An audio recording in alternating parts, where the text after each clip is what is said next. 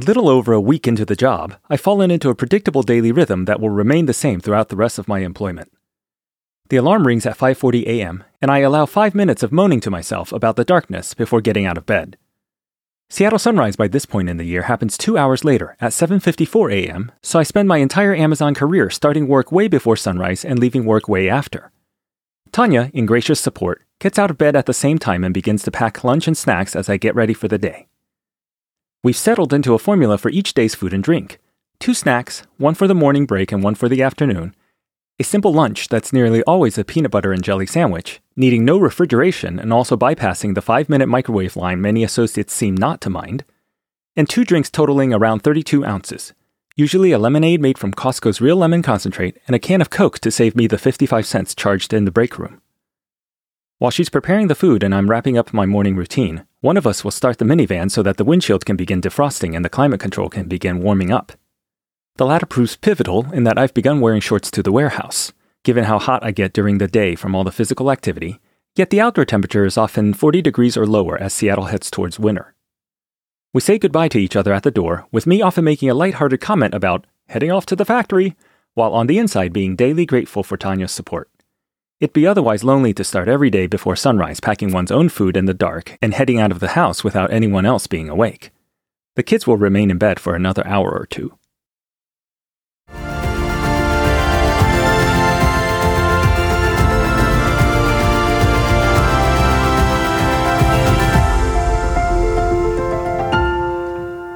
Welcome to Peak Salvation.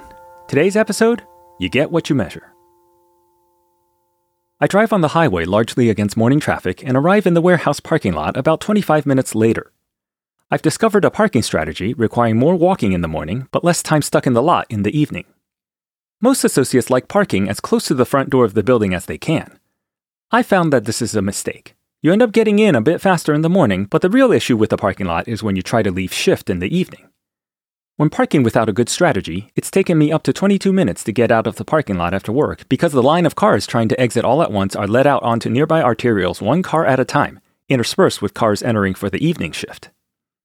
The real secret, I've found, is to instead park as near an exit as possible, ideally in a pull-through space that allows you to drive directly into one of the four lines of cars streaming out in the evening from within the warren of enforced one-way flows of the parking lot. I entered the building by scanning my employee card key at the eight-foot-high, full-body padded turnstile flanked by security guards. Card keys with your profile photo and a barcode representing your employee I D have to be worn on lanyards the entire day, not only for security to infer that you belong, but also as a way to log in to a variety of machines and scanners you might operate throughout the day, as well as to pay for any food or drink you choose to buy in the break room. You can choose, instead of the standard-issue light blue lanyards advertising Amazon Prime, to buy and use lanyards of your own, the most popular of which support the Seattle Seahawks. The key is that all lanyards must be breakaway, featuring a clip that, given forceful enough tugging, breaks the loop of the lanyard around your neck, thus saving you from being wound horrifyingly into the gears of one of the many heavy-duty machines whirring throughout the building. On most days, I arrive before six twenty-five, the earliest that a person with a six thirty shift is allowed to clock in. I'll know that right away because the various electronic clock-punching machines will have queues of associates hovering around them, waiting for the magic time of six twenty-five to roll around, at which point a flurry of card keys will wave in rapid succession in front of each machine as a stream of multitonal beeps and boops acknowledge each employee in turn as having clocked in. I've learned to avoid these queues and instead use the Amazon employee smartphone app, called A to Z in reference to the company's longtime aspiration to sell you everything under the stars, to clock in virtually. There has been such a problem with employees virtually clocking in that they've added G P S capability to A to Z, as well as several warnings that virtual clock punches are correlated with building turnstile information to make sure you were actually in B F I four when you clocked in virtually, as opposed to, say, the Bahamas. I walk around and under various conveyors carrying goods and packages until I reach the back of the building where the outbound ShipDoc team operates. I put on the reflective vest required of everyone in ShipDoc so that employees operating pallet jacks or power industrial trucks don't accidentally run into me. On top of this vest goes a web of straps that together form a harness used to hold the handheld scanner that will accompany me throughout the day. If time allows before the team meeting, I'll grab my scanner from a metal cabinet full of them, along with a freshly charged battery from the cardboard box with green tape labeled Charged. Before lunch and at the end of each shift, I'll reverse the process, logging out of my scanner and putting its spent battery in a box with red tape labeled not charged. I attach the scanner to my harness and finish the last steps of getting equipped for the day. I don the rubberized work gloves required of all Amazon associates, wrap my approved bone conduction headphones around my neck, they'll later go over my head once I start my assignment for the day, and also drape the foam earplugs connected by a thin yellow plastic band around my neck so I can better block out the perpetual din of the building. I then put the clear plastic bag with my food and drink, standard issue, you'll recall, required by security so that nothing is stolen from the warehouse, on a metal shelf where all the other associates' bags sit as well, each person's bag easily identifiable by the contents therein. At this point, the morning team meeting begins. A manager grabs a microphone and covers the typical topics of the day. They usually share the volume expected in the first half. The day, with its morning break, lunch, and afternoon break, is divided into quarters like a fiscal year, leading to people saying things like, Q three will be busy, and the first half will be eighty-two thousand, meaning we'll need to process eighty-two thousand packages before lunch. There are almost always a few remonstrances, billed as safety tips, for associates to follow the rules. Safety tip: always unfold carts when rolling them any more than five feet away from a truck. These carts are really heavy. We've had them fall on people before, and trust me, you don't want that. I surreptitiously eye my composite toe shoes, which I, at long last, after much anticipation and worrying, have finally received, and think that I'll likely be fine. But then again, I always follow all the rules, and so it's a bit surprising to me that I appear to be one of the only associates who's actually wearing the composite toe shoes that were said to be mandatory. The very ones with what the industry calls protective toe boxes that enlarge the fronts of the shoes in a way most reminiscent of those worn by clowns. Safety tip: when building box walls in a truck, make sure you're joining them in T-junctions, not building up towers of boxes all the same dimension. You'll want to interlock them like bricks. We had a safety issue yesterday when a wall of boxes fell on an associate. My rule-abiding shoes wouldn't have saved me from that. The box walls are easily six to eight feet high. When that levee of cardboard-clad consumerism breaks onto you, your only hope is that someone sees your weak, upraised hand waving shakily out from under the rubble. The convention at the end of every day's two team meetings, the one in the morning and the one right after lunch, is to do what the managers call a power clap. Harris will say something like, "Power clap on three," and then proceed to count to three, at which point everyone claps together just one time. I prefer this way of ending the meeting over an alternative. When a lead named Angelo ends the meeting, he makes up a different chant each time, sometimes call and response, like "Ship, Doc, Ship, Doc," and sometimes a phrase he'd like us to remember, like "Finish strong." But the team never wants to do this, so each chant ends up sounding half-hearted, only becoming passable when Angelo at first threatens to make us do it again, and then inevitably, painfully does. Once that's over, everyone gathers around a whiteboard used to coordinate job assignments for the day. Areas of the whiteboard are marked with tasks like East Spurs, Cart Water Spider, Flats, and Go-Karts. It will take me several weeks to learn what all these different terms mean. Each area has a grid under it, within which are placed the laminated, magnetized profile photos and names of each associate. The name tags always start upside down. The convention is that you find your tag, which then tells you your job assignment until lunch or until the end of the day, and then you flip your tag right side up so that the managers can later do what they cryptically refer to as labor track. Over time, you get good at spotting your own upside-down name tag amongst perhaps a hundred others on the whiteboard, and the moment is always a sort of small suspense followed either by relief at being given a job you like, or despair at needing to now do a job for the next five hours that you dread. I then work at the morning assignment for two and a half hours until the fifteen-minute break at nine a.m. At nine fifteen, I return to the same assignment and continue on until lunch at eleven thirty. Lunch, required by Washington State to be thirty minutes, is unpaid and requires clocking out and back in. Upon returning from lunch, everyone gathers once again for a team meeting that runs identically to the one in the morning, complete with new job assignments on the whiteboard for the afternoon. Q three and Q four are each longer than Q one and Q two, each running two hours and forty-five minutes, with an afternoon break in the middle. I've set my watch to buzz me five minutes before each break and before lunch so that I don't miss them like I did when I first started. six p.m. never arrives soon enough, as everyone begins checking their watches more and more towards the evening. Around ten minutes before the end of shift, people start wandering back toward the team's meeting spot to grab their translucent bags off the metal shelf, return their scanners, remove their harnesses and reflective vests, and prepare to leave the building. The walk to the front entrance will take two minutes. If you arrive even a minute before six p.m., you'll pile behind a throng of associates all waiting for the electronic clock punch to flip from five fifty-nine to six o'clock. It'd be overly dramatic to say that there's a stampede to leave the building the moment these clocks flip, but let me just say that I've in no other case seen associates as well coordinated amongst each other as during the end of shift streaming out of the building. Departure feels synchronized and choreographed with an urgency seen mostly in movies depicting paratroopers running and jumping out of the rear bay door of some military plane over enemy territory. Leaving the building isn't where the urgency stops, however. The parking lot is where the real battle begins. You need to walk quickly to your car, weaving between incoming and outgoing vehicles, each with their own urgency. It's inevitably raining, always raining. It's Seattle.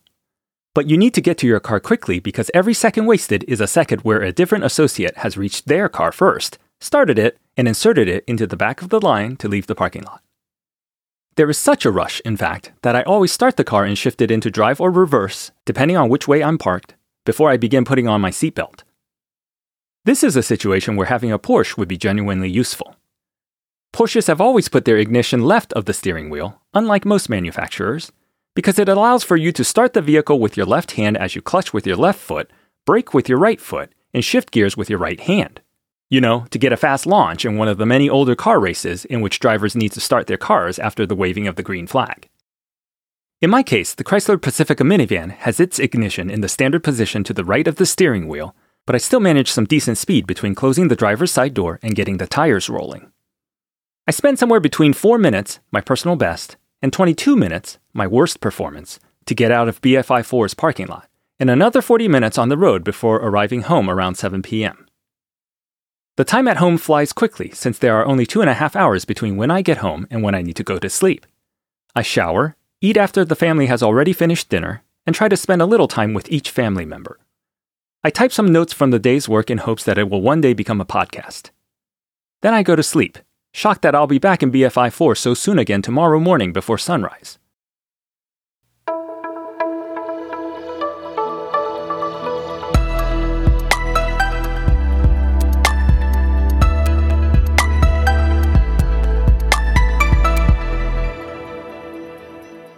When you enter a fulfillment center for the first time, the whirring and clacking of machines all mixes together into one mechanical din. But as you work in different roles, you start to see that the rattle and hum of machines near you are differentiable and revealing. When I first started scanning boxes and loading them onto carts, boxes would sometimes stop coming down the spiral slide, leading to a halt in work.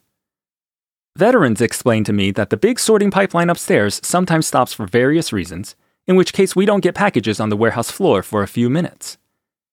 After working a few days at scanning boxes into carts, you can tell that the boxes will soon stop coming even as a few final ones make it down the slide.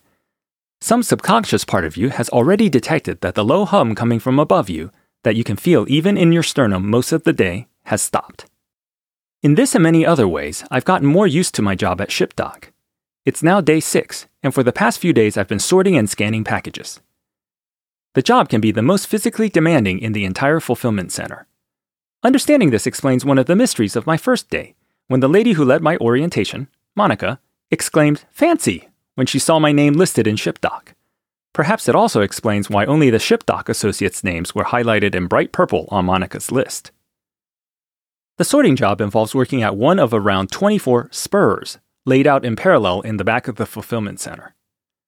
Spurs are where miles of conveyor belt travel for a package finally come to an end. Packages slide off their conveyors and come to a stop at the end of a long row of metal rollers, akin to luggage coming out of an X-ray machine at airport security. The sorter's job is to pick up each package and zap its barcode with a handheld scanner, put the package in the right cart according to its destination, and scan a barcode of another package in the same cart, thus notifying Amazon servers that a particular package is now next to all its buddies in a cart. You repeat this process around two hundred times an hour until your shift is over ten hours later. When you do this day after day for the majority of your waking hours, you start to really know package labels. Each package is labeled with a destination code: L A X five, D F W six, L A S five. As you can guess, Amazon names many of its warehouses after the code for the airport they're closest to. This is why the building I work in is B F I four. B F I is the airport code for nearby Boeing Field, technically King County International Airport. The eight to ten carts that surround each spur are open cages around three feet deep, five feet wide, and six feet high. Once you've identified the cart to which a package belongs after scanning its label, you stack the box on top of others already in the cart and scan any other box in the cart to tie the two records together. So when everything goes well, your day sounds like beep, stack, beep, beep, stack, beep.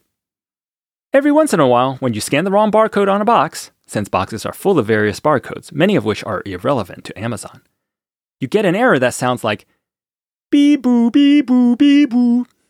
You can tell who's sloppy when walking around ShipDoc just by listening to the spurs where you hear a bunch of beep boop, beep boop. When everything is working out just right, I've scanned and sorted at a pace of three hundred eighty packages per hour, about one every nine and a half seconds. But several things can go wrong that make that peak pace unsustainable. First, there's the issue of how you stack the boxes. One day I was briefly assigned to work with an associate who was extremely fast at scanning. The trouble is, this associate, Kobe, didn't so much stack the boxes as he simply made sure they touched each other. So after scanning each box, Kobe would toss the box toward its matching cart much like an N B A player flings the ball towards the backboard at the buzzer, regardless of how hopelessly far he is from scoring. Each cart filled by Kobe would then resemble not a neat pile of interlocking Legos, but a jumble most evocative of Santa's sack of presents. Kobe would proceed to do this, hitting nothing but net with each jumper like he was in a three-point shootout, until he had cleared most of the boxes in your spur, racking up an incredible scan rate, at which point he'd promptly depart to play in another court, leaving you with a set of completely unusable carts. Because the real trick with filling carts is that you need a stacking strategy. Amazon tracks the volume of each scanned box, so it knows how much space is left in each cart. You're chastised for closing carts too early, which generates inefficiencies the entire way down the pipeline. Half-empty carts require associates to push them into a truck just the same as fully filled carts. Half-empty trucks require nearly the same amount of fuel and time to get to their next destination. It all cascades. So you want to pack a cart as densely as you can. It turns out that the trick to this is to understand a few dynamics of the boxes themselves. As those of you who've ordered profusely from Amazon during the holidays know, Amazon uses a variety of standard box sizes. Some of them share the same length in one dimension, much like A three, A four paper in Europe. With some boxes, their longest dimension happens to be the same as the shortest dimension of a box the next size up. Some boxes' longest dimensions are even a multiple of the shortest dimension of a smaller box. By knowing dynamics like these, you can rotate and flip boxes so that they nest nicely next to each other and pack densely into the cart. The other trick with boxes is counterintuitive. You want to put the largest boxes on the outside, closest to you. Each cart is like a six-foot-high cage with front doors like a wardrobe. You fill the cart from the front like you're putting clothes in a wardrobe until it's full, at which point you close and latch the doors. When filling the carts, most beginners naturally stack big boxes in the back to form a rising mound in the cart's rear. The challenge with this strategy, you quickly find, is that things get difficult once the mound gets higher. As things get past waist height with this strategy, you find that the smaller boxes you've put toward the front can easily fall out if their neighbors are disturbed in any way. To prevent this type of instability, it's best to instead fill carts in the counterintuitive way, placing the largest boxes closest to you, near the front. By doing so, you build a solid wall of very stable boxes behind which you arrange all the smaller boxes like little villagers behind the large stones of a keep. Taking this approach, you can easily build walls of packages that go up to six feet without any risk of crumbling. The second issue that can slow you down relates to your coworkers. There's nothing quite like being paired with a great associate.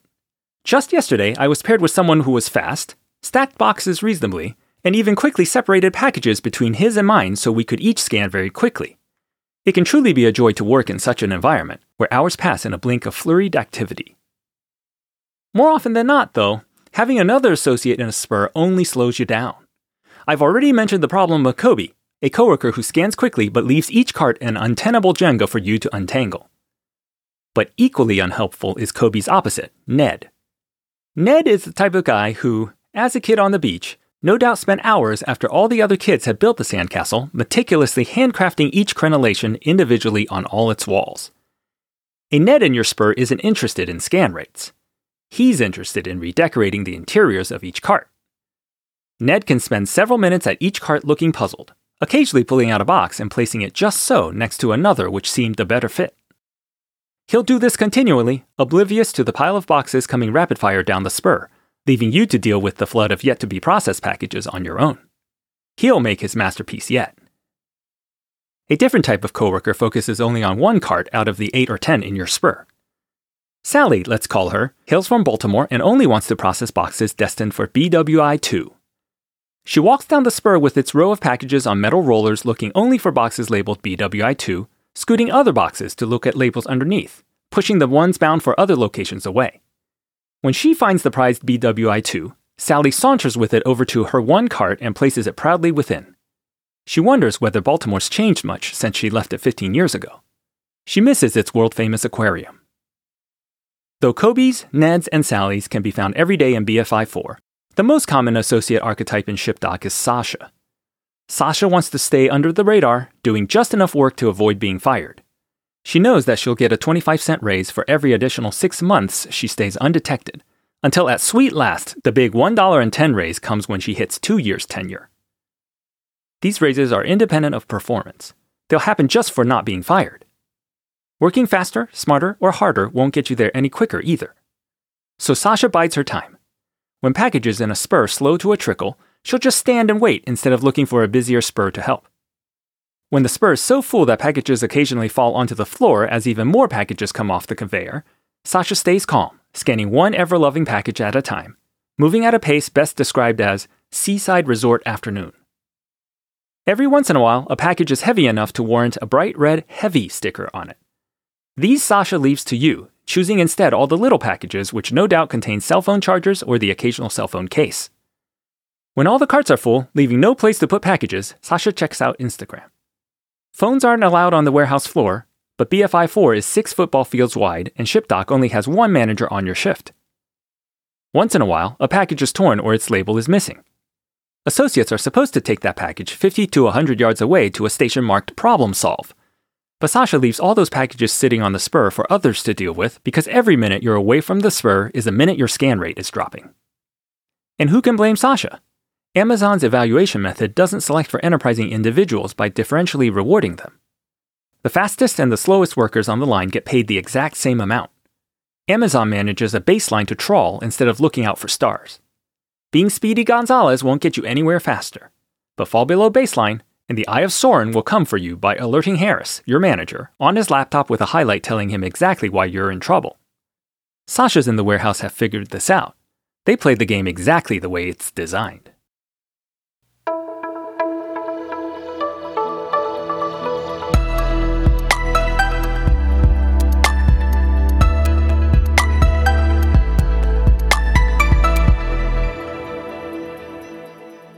The last thing that can really slow you down is when a cart gets full.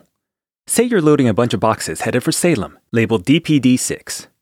At some point, the stack of boxes reaches above your head, peering out from atop the cart's six-foot-high sidewalls. Using the touchscreen on your handheld scanner, you press a button labeled Notify W S to close. Closing a cart is where you shut its front doors and declare it officially ready to be wheeled into a truck, one of the long eighteen-wheelers you've no doubt seen on the highway painted light blue with an Amazon logo advertising Prime. More than a dozen of these trucks are backed into B F I four's ShipDoc at any one time in various states of being loaded or unloaded. Your cart now belongs in one of them. The W S referred to by the button is a water spider. This is a term used in lean manufacturing to refer to the person whose job it is to support all the other roles by providing necessary materials in order to help everyone focus primarily on their assigned task. A water spider, in nature, is the only spider that spends its entire life in the water. It has many small hairs on its body that capture bubbles of air when the spider comes to the surface.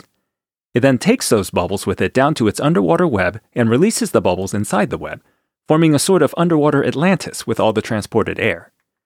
It's not clear to me whether water spiders in the lean manufacturing sense were named that because of the air bubbles, but a water spider in an Amazon fulfillment center is an associate who's supposed to roll closed carts into a staging area for eventual loading onto a truck, and also supply your spur with a new empty cart ready to go. When everything is going right, this allows the associates scanning and sorting to focus completely on loading boxes onto carts. Whenever a cart is full, they notify a water spider who closes the cart's doors, rolls it away, and rolls in a new empty cart as its replacement. That's when all is going well. But in over a week of working spurs, I've rarely ever had an empty cart supplied by a water spider. Instead, the button you press to notify a water spider that the cart is full likely instead just makes a pleasant, reassuring sound on your hand scanner, accompanied by a sentence proclaiming that the water spider has been notified. It felt suspiciously like this button actually did nothing at all. And sure enough, three weeks later, someone confirmed to me that, indeed, the button doesn't do anything at all other than make a reassuring beep. As an aside, did you know that many pedestrian crosswalks work the same way? They figured out that people are less likely to jaywalk if you give them a button near the crosswalk that simply beeps but does nothing else. As for Amazon's water spiders, they might be checking Instagram or recording a TikTok. The point is that I've nearly always been the one to stop my scanning, find an open truck with empty carts, and roll the cart back to the spur myself, nudging the full cart aside in hopes that TikTok videos are relatively short and quick to finish editing. The single metric that ShipDoc workers are measured by is their scan rate, the number of packages they scan, sort, and load into a cart in an hour. This number is so essential that you are shown your scan rate on all screens where you're logged in. For instance, you wear a two pound handheld scanner all day whose screen shows you your scan rate prominently at the bottom left. If your spur gets slow and packages start to trickle, you'll see your scan rate drop as the average over the past few minutes gets dragged down. In periods of flow where packages are coming quickly and water spiders are bringing fresh empty carts regularly to your spur, I've hit rates as high as three hundred eighty-eight boxes an hour. Good workers on the dock sustain rates between one hundred eighty and two hundred. But a well-known problem with a single metric is that you get what you measure. Some mornings, Harris announces the associate with the highest scan rate from the day before. This is celebrated by everyone with applause. The trouble, however, is that optimizing for this single metric degenerates into self-serving behavior that makes the individual look great at the cost of the team's overall efficiency. For instance, to have the absolute highest scan rate, you should first pop over to the busiest spur. Look for the one piled up with a large queue of unprocessed packages. To pull a Kobe. Simply rapid scan boxes and toss them into carts without arranging them. In fact, don't ever scan big boxes, or worse yet, process the ones marked with the big red heavy sticker. Instead, focus only on the small, light boxes, since your scan rate doesn't reflect the weight or bulk of packages scanned, but instead reduces all packages down to the same credit. As soon as the carts are nearly full, or the number of available packages dribbles down, move to the next spur, leaving other associates to deal with the remaining heavy boxes, resort the jumbled messes in each cart, and walk halfway across the warehouse to grab new empty carts. If you do this enough, mooching from the sweetest nectar in each spur before moving to the next, you can spend the whole day scanning and loading easy boxes and never have to pause to do any of the work that accrues to the team or to the overall efficiency of ShipDoc. This can go on for months or longer without notice because the ethic on the floor is that snitches get stitches. Leads don't notice because they're supervising too many people across the vast area several football fields large. When you're spotted restacking a jumbled cart, is that because you didn't have the foresight or experience to do it correctly the first time, or because you're fixing someone else's mess? When you're not seen working a spur, are you recording another TikTok, or are you getting an empty cart because the water spiders are busy discussing the warehouse at Dunder Mifflin from the office? All the right behaviors you want of warehouse associates, other than their scan rate, aren't tracked. In fact, because all those pro-team behaviors cause your own scan rate to go down, the system actively discourages the best behaviors. The software industry, where I've worked for twenty-three years, has a similar dilemma around metrics. Traditionally, managers have experimented with metrics like K locks, where a K lock is one thousand lines of code written, or bug resolutions, where you count the number of bugs fixed by a software developer. These metrics also begat abuse, rewarding behaviors that were the most antithetical to the team's broader interests. For instance, when you reward engineers for the number of lines of code they write, they end up writing overly complex implementations that use a lot of code to express a simple idea. Similarly, I once worked on a team where developers were graded on the number of bugs they fixed. In order to make sure that number was high, some engineers on the team would break one large bug into a series of smaller constituent bugs so that they could resolve a whole bunch of them with what amounted to one fix. It's not just that these metrics don't capture the core of the behaviors you want, it's that many of these metrics actively encourage counterproductive behavior. The good news with software and with the associates at B F I four is that there are great workers in both spheres, no matter how poor the metrics. In my days at ShipDoc, I've run across plenty of dedicated individuals who worked hard to do the right thing even when it wasn't being measured. One such person was Finn, who one day introduced himself to me, as we both loaded adjacent carts, with only one word, Korean? I wasn't sure I heard him correctly, or that I had understood his meaning, so I leaned in over the noise of the machines. "Are you Korean?" he elaborated. Finn was an Asian man in his fifties. "No, I'm Chinese, born in Taiwan. How about you?" "Laos," he said. though I was taught some Chinese by a teacher from Taiwan when I was growing up. He went back to work, scanning boxes and stacking them quickly like some sort of impending flood had been announced. Except now that we had been introduced, he would often bring little stacks of boxes destined for the card I was working on, making my scan rate faster while sacrificing his own. He even stopped his work once to repack the boxes in my cart more optimally. This is the type of indefatigable spirit that you want in an employee, and you should figure out a way to reward the behaviors you want. When I next passed him during break time, I asked him how long he had been at Amazon, expecting it to be years given the speed of his expert movements and, frankly, his age. Eleven days, he replied. This struck me most not for the obvious reason, but for its precision. When's the last time you remembered specifically your eleventh day on a job? You're only that precise when something is either really special or really horrible. Mothers proudly say their child is nineteen months old. Finn, conversely, knew that it was not just a little over two weeks, but instead precisely eleven days. I met him on my sixth day. I'm sure of that. Perhaps we all, in a way, were marking the walls of our minds with a little chalk tally, ten hours at a time.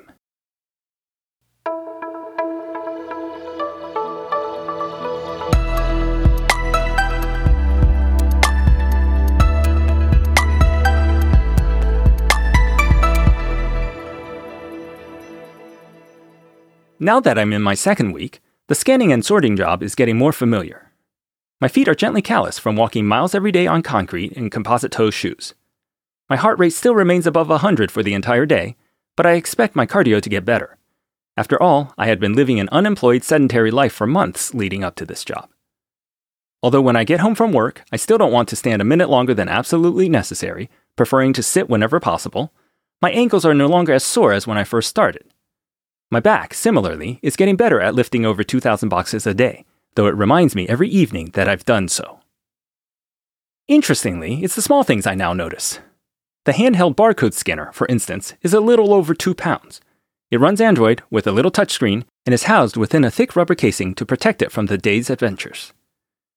To keep your hands free while ensuring that you never misplace your scanner, Amazon issues a sort of holster that you wear around your neck and arms made of adjustable black nylon straps. The scanner buckles to this holster and hangs at your side throughout the day, swinging freely as you move, but always within easy reach if you let your arm drop to your side. The thing with hanging a free swinging two-pound weight to your side for ten hours is that your body then needs to compensate that whole time. I've been experimenting with switching sides every other day, scanning with the left hand at times instead of the right. The jury's still out on whether this will give the pulled muscles in my neck enough of a break to get used to this persistent new requirement. My forearms are peppered with scars received from the corners of boxes. None of the scratches bleed. They're more the type of scratch when a bunch of skin rubs off and then capillaries break beneath. They look a lot more painful than they feel. In fact, they don't hurt at all. I wonder whether other associates have this as well, though I did notice many associates wear long-sleeve shirts. But for someone like me who runs hot, a t-shirt and shorts are about as much clothing as I could take. The other small thing I didn't expect was all the cuticle damage. In ShipDoc, you're required to wear work gloves all day. They're nicely rubberized on the palm side, making it much easier to grip cardboard boxes and prevent cuts and scrapes. You also sweat inside the gloves all day, so you wouldn't think cuticles would split. But by the end of my third day, the cuticles on all ten of my fingers were badly split to the point that it hurt to wash my hands or shower. All the abrasion within the gloves had been enough to cause this. I started to lotion my cuticles several times each evening, which seemed to solve the problem. After a few more days of this, however, I stopped lotioning and noticed my cuticles were still fine. Perhaps this is the classic thing where you can tell what type of work a person does by looking at their hands. My hands are likely getting accustomed to rougher use. At this point, six days in, I'm starting to understand the job well enough to sometimes hit a state of flow. There are some tricks that make things faster. For instance, you could go get empty carts when your spur hits an occasional lull, like when the machines upstream get stuck and stop sending boxes for a minute or two. I've learned that I committed a faux pas on my second day by asking an associate in the neighboring spur whether I could commandeer one of his empty carts. This, I now know, cost the other associate time, since he had to get that empty cart himself at some point, so I only grab empty carts directly off trucks now. Scan, scan, scan, scan, scan. Load, load, load, load, load. Scan, scan, scan, scan, scan. The rhythmic beeping of your scanner interleaves periodically with your breath, and it becomes a sort of meditation. Hours can fly by like this. I've even missed the beginning of breaks and lunches when I'm in the zone. Turns out it's far better, in my opinion, to be so busy that you're surprised when the day ends than it is to move more slowly, avoiding work, and find yourself checking the clock all the time. The work, in a way, is its own reward. Somewhat. I don't want you to get any strange ideas and quit a better-paying job for this. But should you find yourself in a similar situation as me, there's a lot to recommend doing a great job even if you don't get paid any more than the next guy. The real benefit, though, has come in the immediately noticeable effect of the job's rigor on my depression. I had already felt a little hope springing up when first applying for the job after having been unemployed for eight months and feeling more and more like perhaps I couldn't hack it in a full-time job anymore. This positive momentum of hope was then boosted big time once I started the actual job. I could feel the difference within days of starting. A perennial alarm clock snoozer, my record was once having snoozed an alarm twenty times, or three hours at nine minutes a snooze, on a morning when I was due in at Microsoft. I found it incredibly helpful to know that snoozing was never an option in this job. If I arrived late by more than five minutes, unpaid time off, the dreaded, much-warned-about U P T, would be deducted in units of an hour or more. Stack up ten such deductions, or equivalently, miss any one single shift, and you're fired. For someone who felt so easily overwhelmed during the past few months, I found this sort of pressure unexpectedly helpful. In a way, it eliminated what was once a very hard daily decision for me during the depths of my depression. When, or even whether, to get out of bed. The rigidity of the Amazon warehouse job took choices away from me, choices which, instead of freeing me, had begun to cause paralysis. Now every day had very few choices. I couldn't choose when to wake up. I couldn't choose not to go into work if I wanted to keep my job. I never knew what my task would be for the day until I arrived at work. And even then, I'd often be asked, several hours into some task, to shift gears and switch into something completely different. And if no one talked to me for the entire day, which starts before sunrise and ends after sunset, I was to continue doing whatever I was last told to do. My regimented days also eliminated stress at home in a way I wouldn't have anticipated. When you arrive at home after everyone's already had dinner, and you only have two hours before you need to head back to sleep, your personal life also entails few choices. You have to shower and eat, at least. Bills, mail, messages, near-overdue insurance renewals, and the ever-so-persistent appeals from your daughter's school for donations for their annual fundraiser all have to wait until you have a day off. If I'm honest, I was also a bit relieved to have an excuse not to tackle some chores. When failing some responsibility, I could simply appeal, if even just in my own mind, to the handy, and entirely truthful, excuse that I had no time. My prior need to stay on top of everything. After all, I was unemployed and had nothing but time, making the missing of any responsibility seem solely attributable to laziness, was greatly relaxed. I could occasionally forget something, or even feel too tired to do it, and everyone would understand. Look how busy I am. I've got no free time.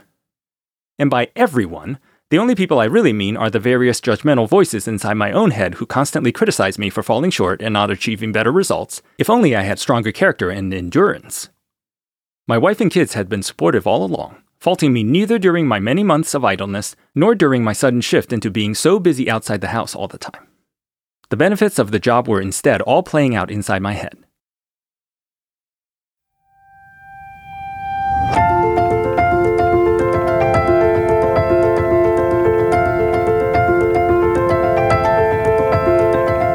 Coming next week, Peak begins, the madness of Black Friday, the start of eleven-hour shifts, and a foray into Georgian economics.